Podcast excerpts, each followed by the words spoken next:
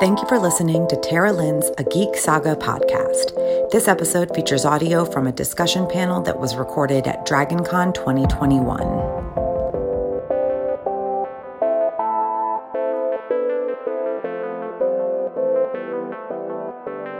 Okay, so my name is Tara. I can be found across the web at A Geek Saga.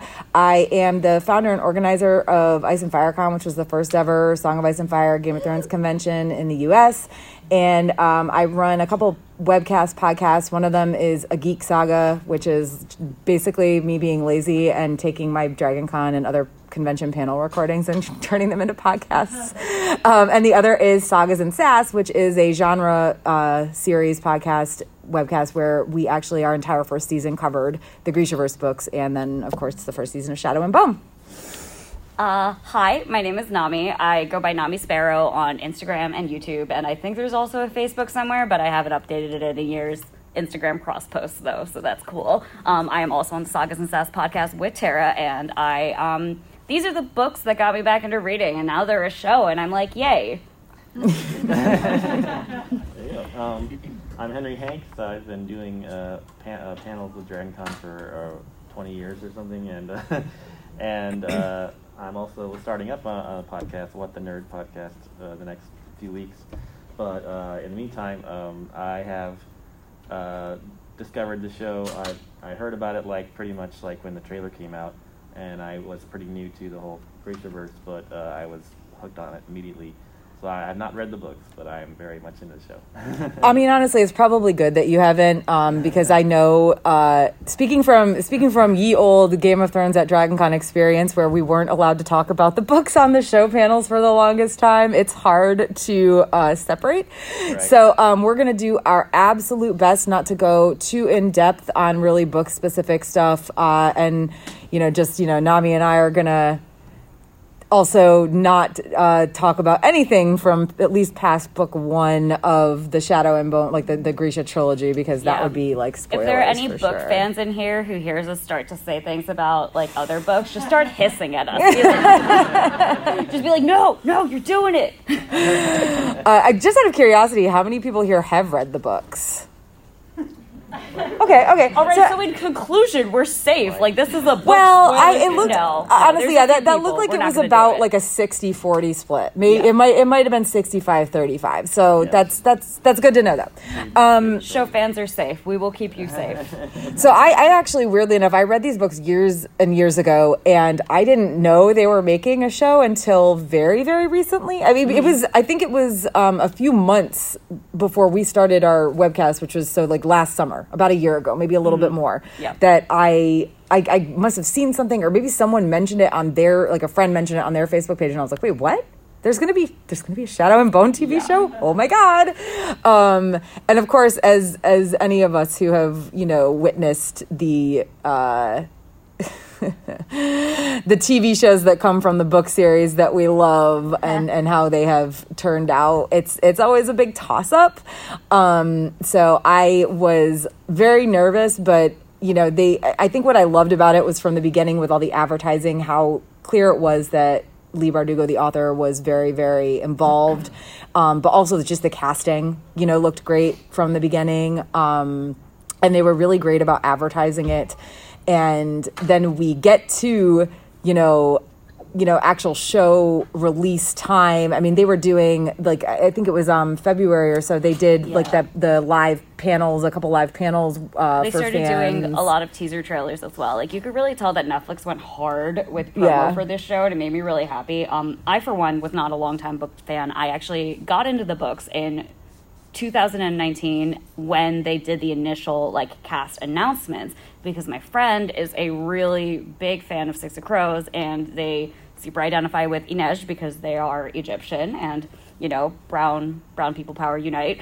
Um, and so they were like hey you should read this series. Like you're going to find a character that you immediately id with. And then i was like i don't know. I haven't read books in like 10 years. Like i don't have the time and then they just sent me the duology in the mail, and I was like, oh, so I'm reading it, I guess. so basically, I read the first I read the first Six of Crows, and then I was like, huh, I feel like I'm missing a lot of things about this magic system. went back, sped through the original trilogy, and I was like, ah, yes, magic system. Finished it all. And here I am, Yeah. very invested. A thing that grabbed me uh, right away was the the costuming, uh, for one thing. Just uh, sort of this like Eastern European Russian mixed with the science fiction magic. It was just a, an interesting mix that no one would have thought of. I don't think it was very creative. Yeah, honestly, the costuming is one of the main reasons that I'm like very pleased with the show. Like, obviously, like the casting, I'm very invested in the casting. The casting was lovely, and I'm very proud of it. And I can't wait to see them continue to put the work in to make the casting like visually diverse. And I hope we get the behind the scenes diversity as well. And then the costuming. As a as a book fan, I was like sketching out Kefta designs in my little notebook for years, and I was like, I say years, it was a year and a half. Like, who am I kidding?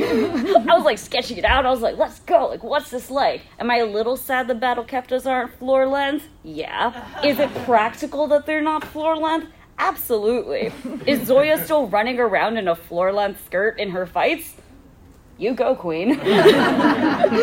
But so you know the like the costume design was so good and i like we are game of thrones people here. So like as former unfortunately current game of thrones people like seeing another show that really highlighted embroidery in their costuming yeah. was so amazing because like they came out here and they were like mm, yes so we can do embroidery.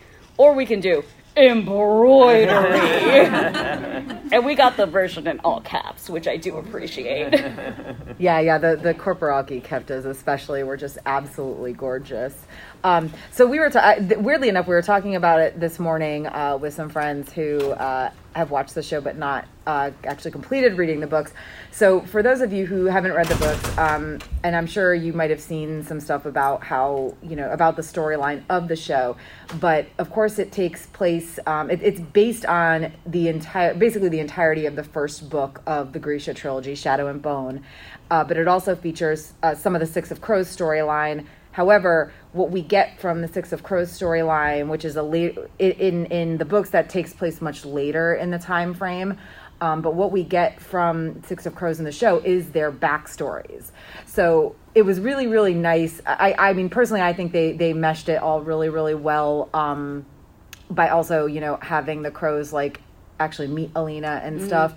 Um, but it the backstories that you're getting it's basically a far more detailed version. And in some cases it was literally just like Kaz had this big heist one time and there's no description at all of what it was about. So I, I think they were really able to take what were super vague mentions or short very brief like half a chapter or maybe a whole chapter stories and weave them into the storyline of the show which is you know more so focused of course on alina and the darkling um, so if you if you have not read the books, it is that that's that's probably like the easiest description I can give you yeah. without spoiling is that you actually got to jump ahead a lot.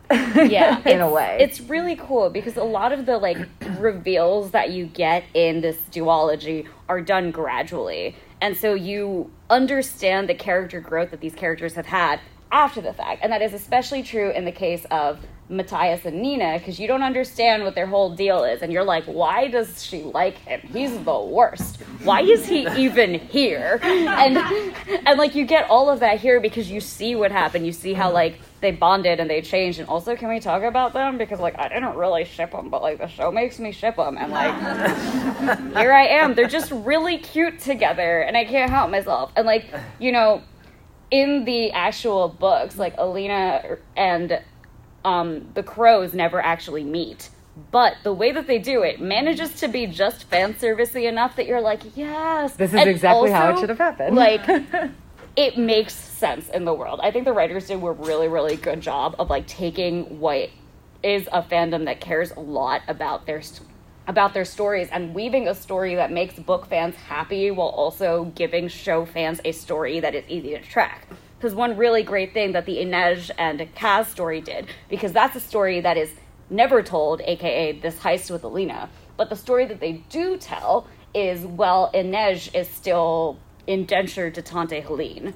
And you get her whole story with Tante Heleen and the story with how she's working with Kaz, and now how at the end of this series, Kaz has the means to free her from her indenture. And that's a story that you don't see in the books. You're only told about it. And like hey sometimes like what's that first rule of writing? Show don't tell. We have a show here. And it's in a show. It literally showed. Exactly.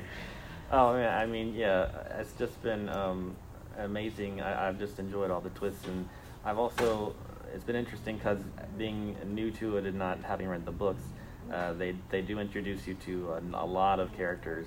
And uh, you know it's, it's interesting to kind of see these separate characters, these separate groups of characters, and how they come together um, as the season goes on. So. so. I'm really curious for you, actually. So, like as a as a book reader, we had like a very unique perspective of like always meta knowing what was going on and like kind of what was going to happen, knowing the connections before they happened. What was it like going into this series and not knowing anything? Yeah, it was.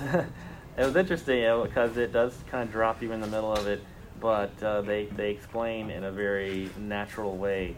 Uh, you know, the they have to take this little boat and go into the the the darkling, and it's uh, you know, it's just it's such a, a, a un- completely unusual, unique I- idea for everything in this. I thought was like it wasn't like well, this is like Game of Thrones. This is like it was very unique and original to itself. Yeah, I think a really cool thing that I saw was so Leigh Bardugo did. Um, I can't remember if this was in one of her fan events or if this was just a general like interview thing, but she talked about how the idea for the fold came about, and it was to her it was she wanted the physical manifestation of darkness and that claustrophobia of being mm-hmm. surrounded and not being able to see and not knowing what was happening around you and that was where the fold was born from right. and then therefore you know that was where the whole story was born from. And you know, if you go back and read like the original Shadow and Bone, it's like very dark. That that Darkling Alina relationship is not there, and like it's the other reason it is so dark is because this book was really personal to Leigh, and she has like written in things before that like she was in an abusive relationship at the time, and that's where this story came from. So it's like a really close story to her, and like it's wonderful to look at all of this stuff and like her experience as an author and like where these ideas like bloomed from. It's good. It's very good. yeah. Well, and I think it's amazing that she, you know, she got to not just not just have the rights to her stories bought, but she got to be as involved as she was. Um, because like and and granted, you know, some authors they sell their stories and it's a choice that they don't you know, I mean, I know like with Martin, there was a point where he was like, eh, I don't feel like doing this anymore with Game of Thrones. Um, and he wasn't, he was involved to an extent, but like really past the first season, not much other than writing a couple episodes. So I'm hoping that Leigh Bardugo stays involved in the future because like, uh, like Nami was saying, like, particularly the first trilogy, I'm sure, um, because of why when she wrote it why she wrote it uh, was such just a like it was deep, had deep meaning to her in her personal life. I i think that keeping that um keeping like the the the uh, whole relationship that she has with her characters alive is like really important. Um the changes that they made for the show with the darkling and alina relationship make it far more palatable because um, like honestly in the original trilogy it feels a little bit more like a twilight-esque uh, situation. It, it's worse than Twilight. yeah, yeah. It's like Twilight, but like if Edward were, you know, actually evil, I guess. Twilight um, with evil Edward. yeah. Uh, so it feels more like that than it feels, you know, like it does in the show, where it's it's almost not, you know, not necessarily BFFs on equal ground, but there's definitely Alina has a lot more. Um, I got the word I'm looking for. Wow. Agency. Agency. Agency. Yeah, Agency. I sl- it's like I slept too long last night. Uh, I, have lost. I, I, somehow I lost all my brain cells from sleeping too much. Uh, yeah, Alina has a lot more agency in their relationship, and it's a lot more palatable in the show. Yeah, and you know that's actually a big part of like what like you know Ben Barnes and Jessie-Mei Li specifically brought to the show because there are a few interviews that they did and like a few talks that they did about like how they wanted to actually explicitly add consent to the Darkling and Alina's relationship because that is hecka not there in the books. and so it's there now, and you know let me say, let me say it now. Uh, you you can ship Darklina from the show. You are allowed. It is it's officially palatable. Yeah. well, yeah, and that's the thing with uh, with uh, a writer can describe it in a book, but when an actor brings it to life, uh, they can put in little nuances that you may not have been able, you may not be able to describe as well in the book. So Yeah, it was it was really nice to see, especially because like Ben Barnes is so charming. Send help. All right, that's it. I'm not going to do a whole Ben Barnes aside because that would be a lot. But for the record, Um, and I'm also trying to think, you know, even though obviously like we get the the Darkling and Alina relationship in the in the show, um, and we get a little bit more in depth into like we were talking about earlier briefly with uh, Inej and Kaz and their relationship, which is um, it's like you know clear that they like each other, but it's both traumatized. They're both traumatized individuals liking each other. So I don't want to get too much in depth about the trauma because we know oh, it's good trauma. we know about Inej's, but we don't know about Kaz's yet. But yes, they are two very traumatized individuals who are struggling, you know, to figure out how to, you know, be who they are and also love each other um, in They a are way. they are currently doing their best. Yes, It yeah. is also currently not very good, but don't worry, It's very they will awkward. get there. yeah. And I had to say, you mentioned Kaz um, when you see his like first appearance, and you're like, this guy looks like a badass. This I'm, I'm sure this not being a reader, I'm sure this is like a fan favorite. And then you see, I saw the the art um, based on the book, and it was like they literally just pulled him out of the book and made him a person. Yeah, they did a great job. I honestly, so like, I'm gonna, I'm gonna l- let my biases show here. I think the best casting they had was Jesper because I think Kit just, yeah, right? Everybody can agree. Like, like the whole cast is lovely and amazing, but Kit just brought that chaotic Jesper energy to a level that I did not think was possible. And then he got on screen, and I was like, oh no, he's real. he was so perfectly lovely. And like, you know, I know we all thought that goat was getting sacrificed to the Volga. yes, actually. But- What's the real argument? Best casting, Jesper or Milo? uh, uh, best comedic duo for Hashtag actually both. yeah, it's it's so good, and like you know, like Kit is just very charming, and he does a great job with Jesper in the show. I hope in the next season we're going to get an explicitly bisexual Jesper because Yes. he is, and that would be lovely. But but as of right now, Jesper is absolutely favorite. He's doing great, and then he d- does this like gun tricks, and I'm like, yeah. um, you know, I'm also really excited for the future conversations with uh, certain people that's going to come up when he's going to be like, ah, yes, I love Milo, and they'll be like, who is this? Is this your ex? also, like, I really need to know, like, what city was Milo left in? Because I'm very, I, I need to know what city he was. I think left it was in. Os Alta. I think he was oh, left thank in God. Os Alta. there was there was like three seconds of was he left in Novosibirsk? Because if he was left in Novosibirsk, I would have thrown a fit. I'm just a, like I, I figured it was Os Alta, and I honestly would have to go back and like rewatch the show for the third time in a row. It would be worth to it. be sure. But I well, I probably could just find the episode. But yeah, I mean Jesper, he has that bullet. You know, he had that bullet necklace, and mm-hmm. was it Jesper? Somebody who was. No, hand- it was it was Mal. And Mal, he uses it Mal, yeah. Oh, pick Mal, lock. yeah. Also, like, how do you pick a lock with a bullet? How do you, how do you pick a lock? Yeah, yeah, it's got gunpowder. Oh, You're destroying wait, the lock. bullets have gunpowder. He thought he was gonna shoot his hand off. I thought you put the gunpowder like behind the bullet, and the gunpowder goes boom, and then it Um, pushes out the bullet. The gunpowder is in there. Yeah, This is yeah. fine. I'm like really good at bullet in firearms. It's like a striking pin. It's inside a little capsule, and the bullet's the little thing on the top, and there's gunpowder in between. Thank you've all had Learn you, now you've had a uh, engineering lesson. Well, listen, if you guys lesson. ever thought you didn't know something that was common knowledge, remember this time that this lady got up on this panel and straight up didn't know how bullets work? Did he pick the lock with the bullet? God, I'm just gonna go hide under this table for a bit. But nah, man, plot convenience goat and plot convenience bullet is like my Yep, favorite thing in yep, the world. yep, yep. Like sometimes things can just be fan service. I mean, Milo the goat has a Twitter, and it's hilarious. Oh, yeah. I don't think it's official. Like it's a fan made No, Twitter, but it has I been am- absolutely just So I'm hilarious. pretty from sure I'm like one. 75% sure there's either an Instagram or a Twitter for Milo that was started by one of the guys.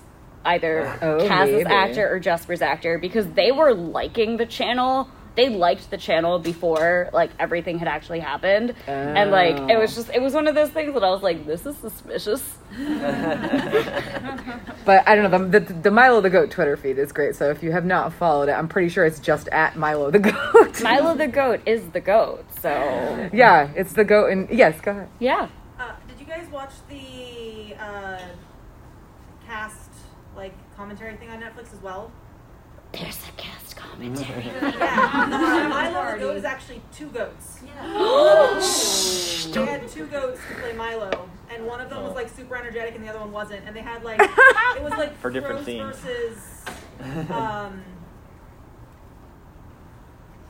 and they did like trivia and stuff in it. It was I love it. really That's so if you haven't good. Yeah. I'm I- guessing they had to give them the calm goat for Kaz to carry. Yeah. Say the goat and then the doer goat.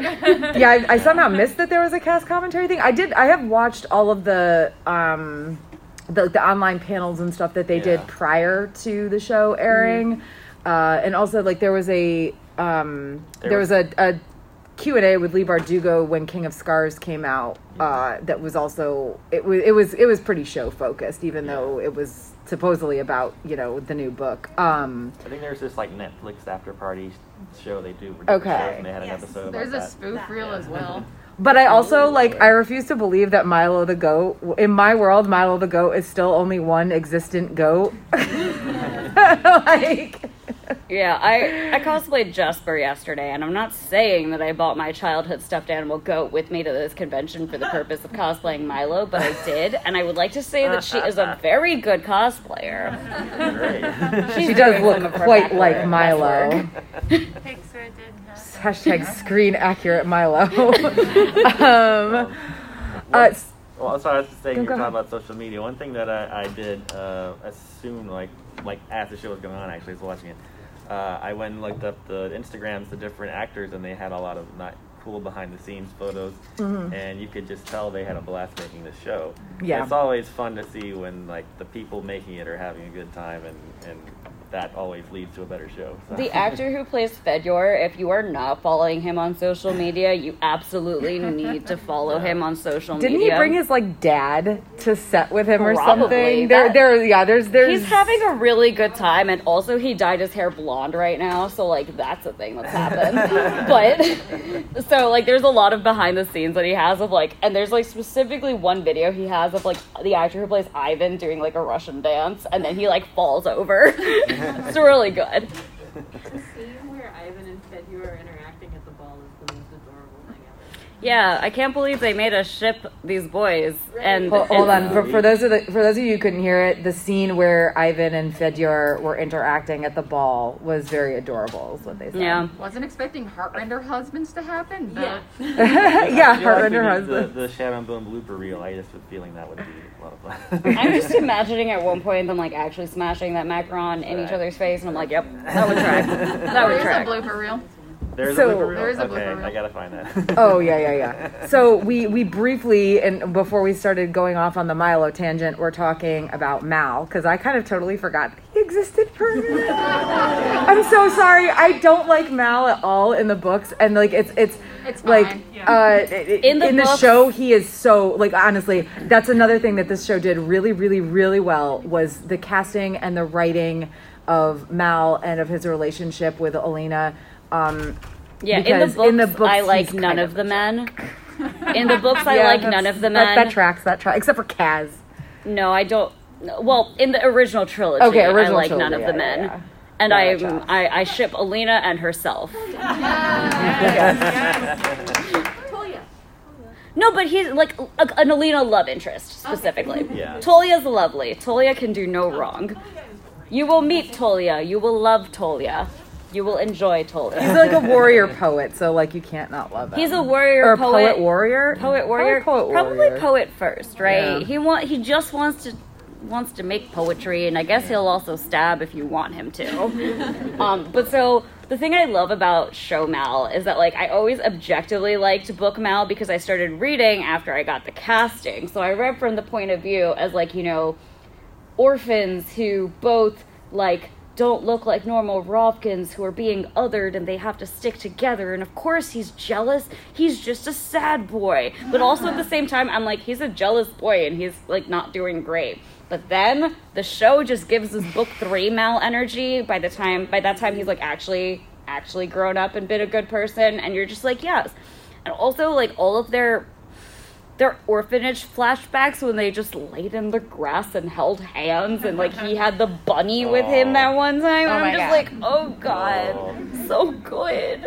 I just had to tell myself like that bunny survived, right? Right. Like, Oh, of this course. was this was little boy Mal, not like tracker Yeah, Mal that's going little out boy and Mal. That bunny's immortal. Like it's it's doing great.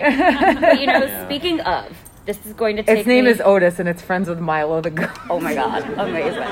Amazing. So, you know, I speak about Milo and that has to, and I, sorry, I speak about Mal, and then I have to go to Zoya obviously, specifically because Yes. Mal rejects her in this scene whereas in the book they were hooking up and or implied to have heavily implied to have hooked up.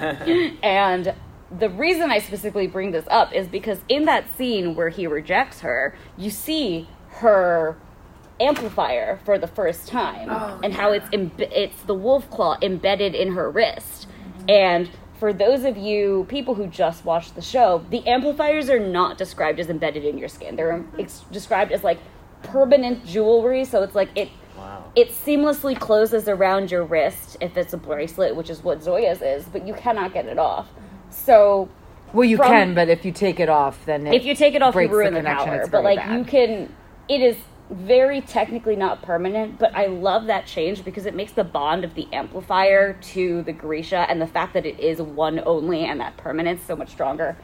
And it also very much primes you for the amazingly done body horror of the collar. Because listen, I know we all hated it because ugh.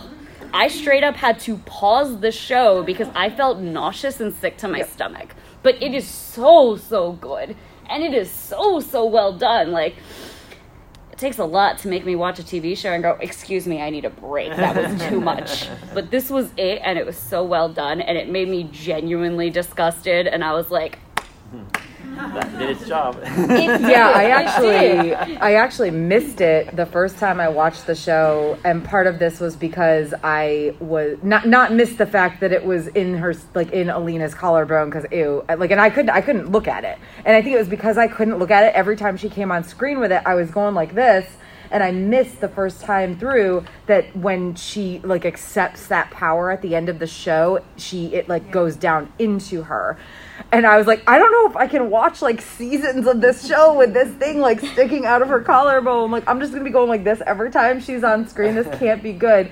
But yeah, thankfully, I on, on I think somebody I, it might have It been it might have been on our webcast or something. One of them was like, yeah, no, she like withdraws it into her, and I was like, oh, okay, that's so much better. I think I can deal with that It's better now. like I can deal with this. And also also I mean the symbolism of her like finally accepting her power and accepting the amplifier like that. and I think it's very it's so much it's like so much deeper too though because like you see the other Grisha like clearly wear their amplifiers visibly and like the fact that she that a part of accepting her power is also like like sort of absorbing and taking in this like incredible like violation that was done to her and like making it her own but also like being like i'm through this and i'm not going to make it visible anymore because uh, this does not define me. And like i don't know that was like me being really like like poetic and reading into things but uh i saw a lot of things in that symbolism let me tell you. It was very good. A plus. Yeah. Um, so I, we're about 30 minutes in, and this is usually the point where I like to ask for audience questions. Now, please, um, if you can move, there are microphones. So, like, we ask you to use the microphones because otherwise, the people on the opposite ends of the room might have trouble hearing. take if a look at don't. this lovely gentleman Yes, he who is, is He is modeling how you utilize is- the microphone. He has been Whiting the microphones for us. Please do not lick the microphones. That is not COVID safe. That is not existence safe in general. Do not lick the microphones without a pandemic. Thank you. Hopefully, you're not speaking from experience. I'm sorry. What was that? Is it on? Pekka Rollins. Oh my god. Oh. yeah. What yeah. do you think about his character, and this is this is unfortunately specifically a, a book to show adaptation of like what do you think how that that translated. Personally, I was very unsatisfied um, because Pekka is seen as this very conniving man, and what we see in the show is very brute strength. Mm-hmm. So, what was what was your take on that, and especially his relationship with Kaz? I was for me personally, this was one of those castings that like that was not how I pictured Pekka. I also No. hadn't pictured Pekka because I actively tried not to think about Pekka because I mean, his name is Pekka. Like, ew, ew. But yeah, you're right. It was. I think that was also what threw me the most about his casting was the fact that it was very like his portrayal was brute force, and that is not what Pekka is in the books.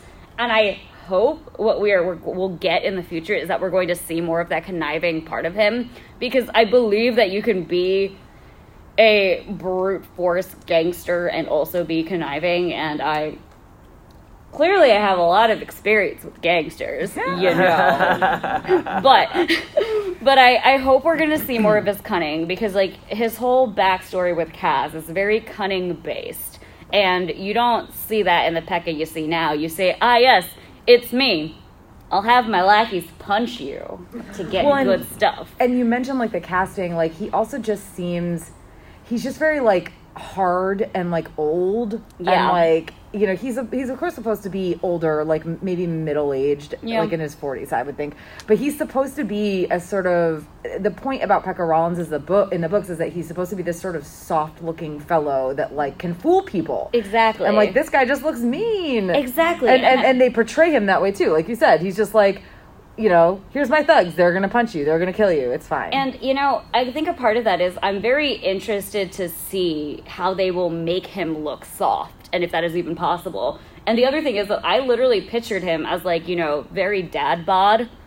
And I was At like best, I pictured him like big dude. I yeah, no, I pictured I pictured I pictured dad bod at best and I was like I was like, I don't know. I don't know how this guy's gonna look non threatening. He he oozes threatening from his pores, but I guess we'll see. As someone who didn't read the books, what was your impression of Pekka? I was like, No, no, he's, she's looking at Ooh. Hank. Oh, my impression? Um, yeah, I mean, like you said, I think uh, definitely threatening or seeming, but uh, yeah, I'm, I'm not sure how, how will going forward it will come across, but uh, yeah. Again, yeah, it's, it's been interesting to hear people's expectations from the book versus uh, you know what the show did. Um, I felt just from the glancing around at some of the, the art, the artwork and stuff, I felt like they got a lot of things correct as far as uh, how uh, the author imagined it, imagined it to be. Thank you. Um, so I guess Netflix is kind of nefarious for canceling series like after a couple seasons. Uh, Yep. uh, some say too soon. How optimistic are we that they will carry this series all the way through, um, based on available information? So I am. I dipped my knee, uh, my toes into book fandom last year, and that like, so if you are a fan artist or a fan fiction writer, there's usually like a, like a big bang event for like uh like fandoms where they'll be like they'll put together like writers and artists and you'll like write a story like fan a fan for story and like do art for it. And based off of that i got like my entryway into the book fandom. And dear lord is it huge hmm like it was already rather big before this show came out and i am like 97% sure that they would riot. And there are a lot of there there's like a very good combination of like teenagers and like angry angry middle-aged women who could easily go karen mode yeah so like it's one of those things that like you know i think they could try to cancel it but i think there would be many calls to the manager about why they can't manager of Netflix. the manager of netflix yeah, excuse me, Mr. Netflix. I, well, I think uh, they've had they've had a lot of success with The Witcher, and they have multiple spin-offs, and I think that was sort of their idea. This will be the next Witcher, the next novel with a big fan base or video game in that Yeah. case as well. So, uh, you know, uh, I know they they seem to be speaking right to the fan base in the Grishaverse, and they seem to like they seem to have hired someone from social media who knows what they're talking about. I guess. so Uh, that's, that's yeah. optimistic. Th- that's what I was going to say. They really, you know, Netflix when they want something to succeed, they really, really push it. You know, they they really. Um, there, there, there are plenty of Netflix shows where I'm like, what the heck? Where did this show come from? I've never heard of this. Like, and it just pops up and it's available all of a sudden. Um, the most recent one being, oh my gosh, Cherry something. Oh my gosh, it's the I- girl from a, it's a girl from Alita Battle Angel, but it's I like know what you're talking about. the show is actually really good. It was it was it's a limited series anyway, but it's one of those things where nobody knew it was even coming, and then all of a sudden it's on Netflix. That is not what they did with Shadow and Bone. They They- they were pushing this like, I mean, eight months or a year in advance, and. Um, I also like like Nami was saying the the book fandom is absolutely big enough to carry it, even if they hadn't gotten a whole bunch of new fans from the show. So I, I now there there are seven books total, right? Um, the the last two books that came out are kind of like their own standalone thing. You know, they, it's it's still the same world, this and a, and a lot of the same characters that you meet in the first five books, but.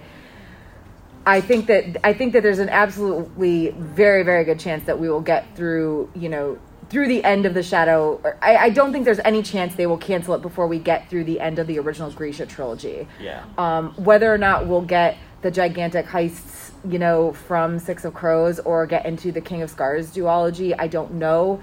But for sure, we're going to get at least the three seasons to get us through the original trilogy. And, and I think that if they continue with the quality that the first season had, that there's very little chance that they won't want more. Yeah. Yeah, uh, what's interesting, I was on a panel just yesterday about uh, Jupiter's Legacy, which came out around the same Yeah. time Yeah, yeah, and yeah. was canceled and cost a whole lot of money. This looks like it cost a lot of money. I have no idea. But obviously they renewed it, so that's a, a positive. that, that I, I think this show was more successful than some of the other things they were pushing. Oh, for sure. And, but again, a lot of like Jupiter's Legacy was one where I also it was like kind of it was like within a month before it came out that I knew it existed. Um, but I I also don't think I don't know that Jupiter's Legacy. I don't know what their comic book fandom was, but I don't think Yeah, it's, The- it's not as big as Jet Shadow and the one else. well, and, and I, I mean, I also like we. I keep saying that the the Grisha verse, you know, fandom was was really big. It wasn't big like even. It certainly wasn't Tolkien big, and it wasn't even Game of Thrones big. But uh, while it might not be the most like gigantic, I don't even think it was like Hunger Games big before the Hunger Games movies came out. But what So- it is, it is, is a, it is a very very passionate fandom, like extremely. I also think there's a very niche group of it in that like you you've come to fandom from like the Reddit side of stuff, and I think there's a very large portion of this fandom that doesn't know how Reddit works. Yeah. So There's a large portion of people Yeah. who don't know how Reddit works. yes, that too. So I think I think they're definitely like a bigger fandom than you think. And I think the other thing is that like let me put it this way. My dad is a nerdy person, but he also would not be interested in the Shadow and Bone series. But then he told me, literally as he was driving me to the airport for this convention, he was like, Yeah, like what are you cosplaying this weekend? Oh, you're wait, Shadow and Bone? I watched that. And I'm like, You watched it? Wow. What?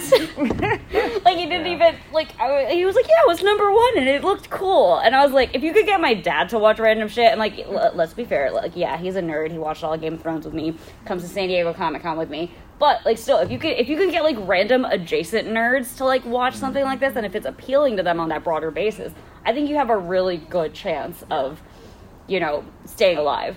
Also, I don't mean to distract us all from questions, but I also need to point out to our next question asker, who is the gorgeous Sun Summoner herself.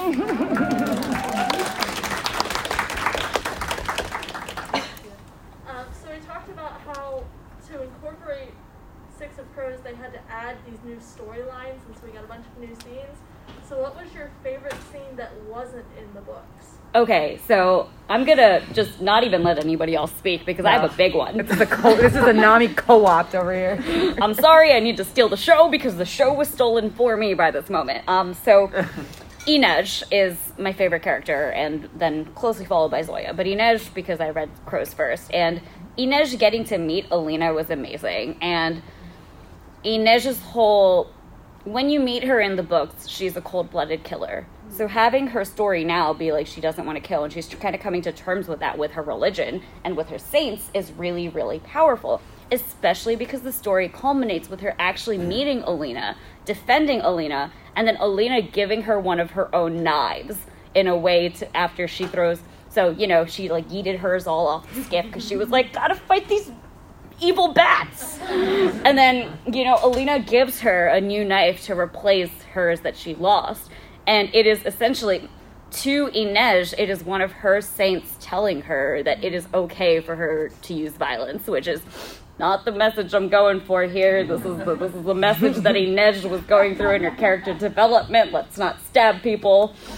Um, but so you know, it was a really touching moment, especially because, as I hope we will see in the show, Inej names her knives after saints, and all I could imagine was that knife that Alina gave her becomes her knife that is named Sancta Alina. So it was just a really good tie-in for Inej to meet her idol, and it made her character journey of not being able to kill sort of makes sense for her and for like to go beyond that and be like I can defend my family now and like I know it's okay for me to do that. And you know, I'll admit I was team started the show and was like, "What do you mean the assassin doesn't kill?" and then we get to this part and I'm like, "All right, I see the journey. I like it. I like Yeah, it." that was good. And obviously that was the best moment, but if anybody else has like non-best moments that they want to talk about, Or well, what, I mean, you didn't read the books, but what was your favorite scene in the show? I guess is probably a Favorite better scene question. in the season? Let's see. Um,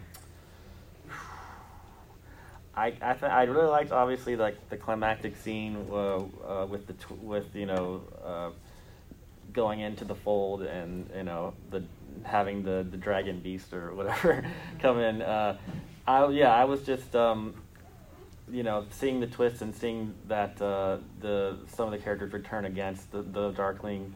Um, that was really just being able to kind of see a lot of these storylines come together, uh, and of course knowing that he's not dead and at the end was also kind of a, a nice uh, twist. So um, yeah, I was uh, I was I was just uh, transfixed the whole time. So it's hard to pick like one, but that was Yeah.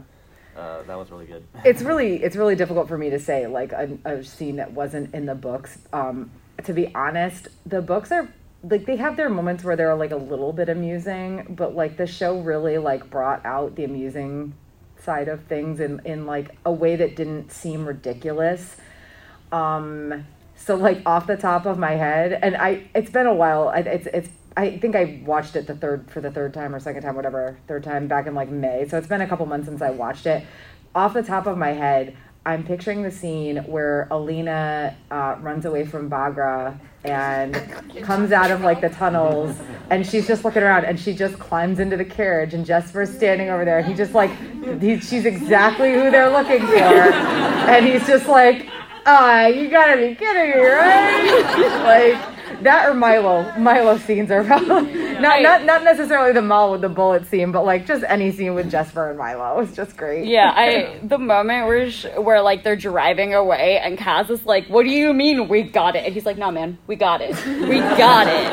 And like book fans will know how important that is because Kaz don't trust anybody. He needs to be in control. But the fact that he's like, "All right, I believe you, Jesper," but also like, "Dude, what do you mean we got it? We don't got also, it- anything." It, really seems like every time they go into their like little schemes, like in the both in the show and in the books, it doesn't really it doesn't really change from one to the other. Things shouldn't work out and shouldn't work out and shouldn't work out, and then it's like, oh, magically this one like somehow somehow they they even if they didn't quite plan for this exact way of things happening, it worked Hashtag anyway. big heist energy. Yeah. Yeah. And Uh, not, not being a book reader, but seeing um, the crows with Alina and see them kind of come together and people who literally don't know each other and having to work together, uh, that'll be an interesting thing going forward. So I was, Yeah. I was intrigued by that. I'm Yeah, for excited. sure. All right, we're gonna Uh, go to our lovely Darkling here Yeah. first, and then we'll come to the pink shirt. No question. I was just to reassure you. The last time we saw Milo was in Kribirsk, not Novokribirsk. Okay. Thank As long as it God. wasn't Novokribirsk. Yeah. For some reason, I was thinking We're good, we're Os Alta, good. but we're good. We're good on Milo then. Milo is still Milo the goat lives forever. Hey, hey, Darkling, Darkling. In the words of Zoya, I love you. So my question was, what did you think of their interpretation of the Volcra and then what we saw of the Nichevo'ya? Creepy as heck. See, when I was reading, I did my very best to not decide what the Volcra were looking like because Yeah. they were scary. and I don't like scary. and then and then they happened, and I was like, "Oh, this is terrible! I love it."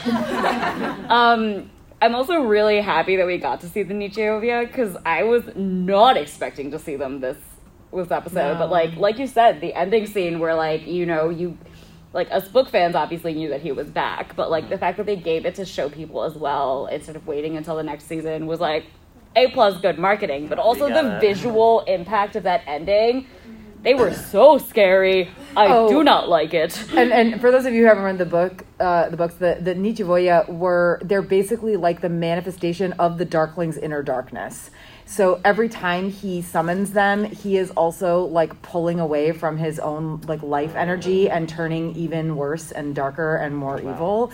It is very like It's like His- also his name being the and I know they don't really refer to him much they don't really use the darkling term in the show that much but like wow it's just very he's Yeah. very emo this whole thing is so emo I think the casting of Ben Barnes was a really good decision Yes. because the way he's described in the books, it's like slim anime emo boy. and you know, like that was my type like 15 years ago, but like let's be fair, everybody's type is Ben Barnes. You may be you you can be a lesbian or a straight man and you will still be like, yeah, that's an attractive human being. so it was really good. And also the fact that like he truly is older than the rest of the cast, and he's just like, "It's me, Dad. Kids, do you want to hang out?" his his energy on social media with the rest of the cast is so much like, "I hang out with my friends, and they like me, even though I'm old," and it's just so wholesome and good. And I'm just like,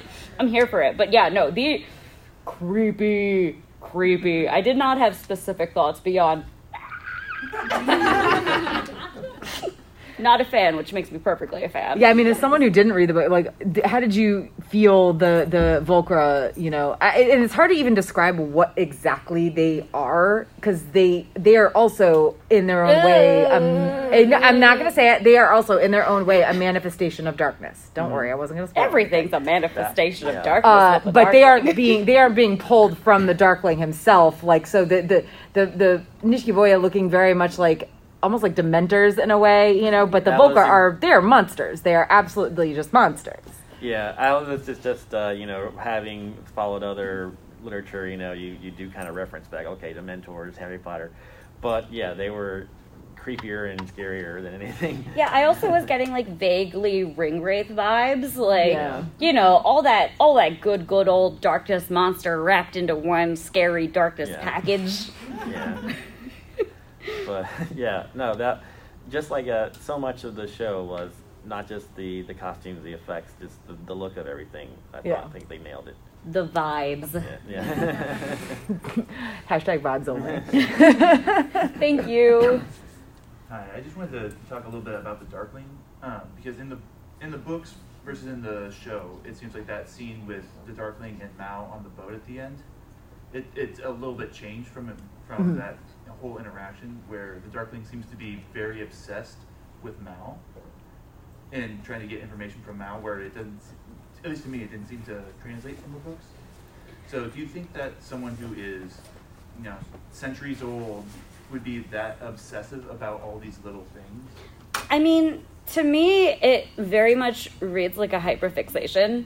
You know, when you are alone for a very long time and you find the one thing in your mind that can erase all of your mistakes and also help you fix everything and make it perfect in the way that you think it can, like the Darkling sees from Alina. Like, she's literally imagine you spent 400 years of just doing the same mistake and being like, oh, it wasn't me. And then somebody comes up and is like, well, I can make people believe you did no mistakes. And he's like, oh, shit, this is it.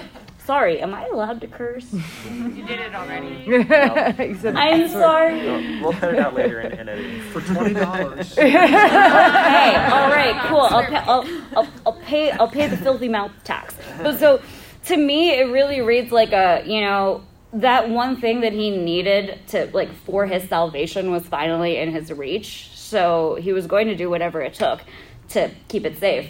And you know, we already talked about talked a little bit about how the relationship between Mal and Alina in this show is much more solid. It's very much book three that like connection versus you know the book one like weird jealousy dynamic we've got going on. So they are closer, and that relationship is legitimately a threat this time. So I think to him, he's like, yeah, don't sweat the small things, but also like this is the one thing, like. But, but also at the same time, he could he literally could just wait for like 50 years until Mal dies and then. Does that man look like a patient man? I mean, he's, 'Cause- he's waited 400 years. Yeah, well, you are logically, obviously, very correct. Like, sir, just sit down. He will die from natural causes. but also,